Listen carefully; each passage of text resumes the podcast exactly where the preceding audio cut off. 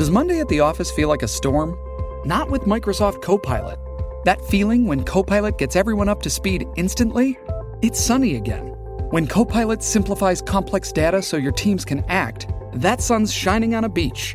And when Copilot uncovers hidden insights, you're on that beach with your people and you find buried treasure. That's Microsoft Copilot.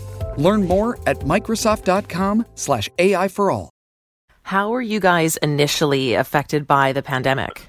Well, I think if you go back to sort of when it all began and what we had sort of went through it as a company, you know, we had like everybody else, everybody was, you know, fearful and of the unknown and what was sort of going to happen and, and a how it was going to affect our business, how it was going to affect our people. As a company, our owners decided that you know we were going to give some people sort of opportunities to to stay at work if they wanted, so they could continue to you know pay bills and all that stuff. But we were going to do it in a in a safe, smart manner with proper social distancing and all those things. But I mean, it really got really slow, and it really sort of you know it crept along for seems like six, eight weeks where it was something we've never seen, especially in spring in, in the RV business can really get overwhelming. And, uh, it was just odd and, and kind of really dark, I guess is the best way to describe it. But, uh, now probably since about the middle of May, I think it really coincided with a lot of the campgrounds being opened up when, when British Columbia decided to start talking about opening up all the different public campgrounds and, and private campgrounds were open and that sort of changed, I think, everybody's mindset right at that point. And then, uh, you know, it's almost like the lights came on and, uh, uh, we've been hanging on for dear life since. Yeah, it must have actually been a relief for you guys in this industry compared to anybody else when you heard the news stories that the camping website was actually crashing because so many people were trying to book reservations.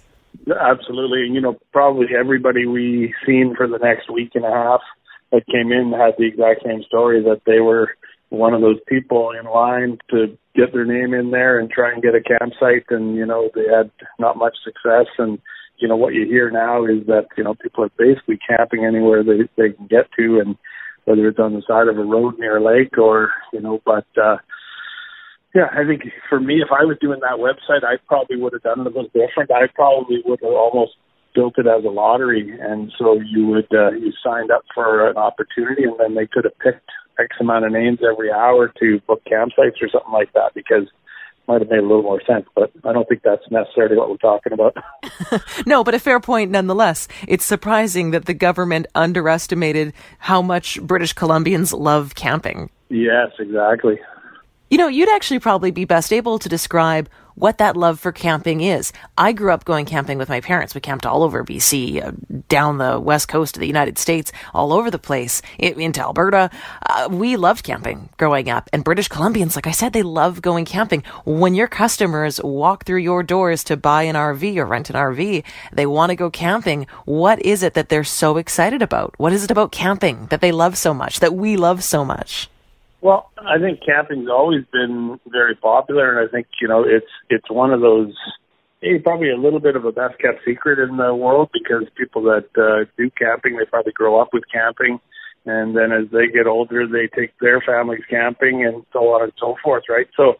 I think, you know, right now what's different is that there's a whole new group of people that are you know, have probably thought about it before and, uh, you know, thought, you know everybody's doing this, but we like going to Disneyland or we like doing other things, flying to Hawaii. Whereas now, you know, those things aren't are really an option. And I think really the incredible thing about British Columbia is there's so much to see in this province that you, you know, you couldn't do in, in 10 years, really. So now this is hopefully going to give a lot of opportunity for British Columbians to go out there and enjoy our province and you know bring, brings people back to family. It uh, you know it's it's probably one of the most relaxing things you can do when it comes to enjoying life. You sit around a campfire if you're allowed to have them, I guess, and uh, you know that's where memories are made of. And uh, truly, that's that's what all these people that buy an RV are looking for is uh, an opportunity to make a memory. I know the province has only been somewhat reopened for the past week or, or two weeks now, but for the people who have been coming through your doors into your business, have you noticed a change in the type of consumer that you're getting? I'm thinking, are you maybe getting more young people who are just discovering camping now for the first time?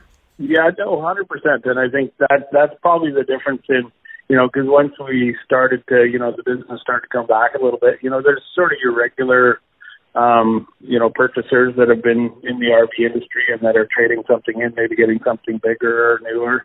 And then, yeah, then there's the whole sort of next wave, which is uh, a whole new group of people that are getting into the industry for the very first time and or, you know, trying out a rental for the first time just to see if they, it's something that they want to experience. And then those rental people are then turning into sales as well. So, you know, it's, it's almost a perfect circle where you get to try it before you before you buy it.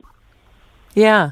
Uh, with new consumers coming in like that, uh, with old customers coming back again, how, and you've alluded to this earlier anyways, but, you know, just how busy are you guys right now since the reopening of the province or the semi reopening of the province? Because I was hearing in Washington state that RV places down there are really busy. Lots of people are planning on camping or traveling locally this summer.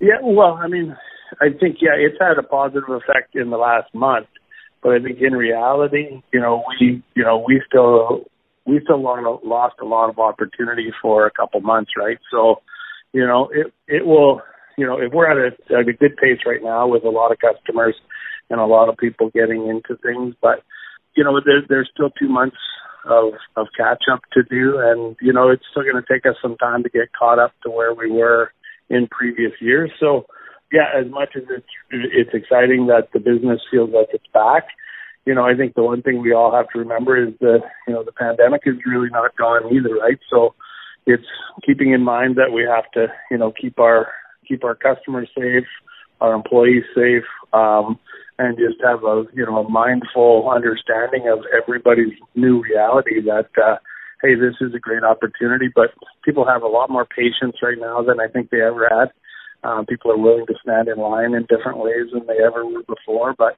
you know, I think once they you know they come and experience what you know the RV industry has, and you can get out there and do something. It's pretty affordable to get involved. It's pretty affordable to you know from a if you're going to pay for it by a monthly payment and things like that. So yeah, I mean it's it's definitely a boom right now. But um, like I said, I think the whole RV industry is still trying to catch up to what we lost in the first little bit.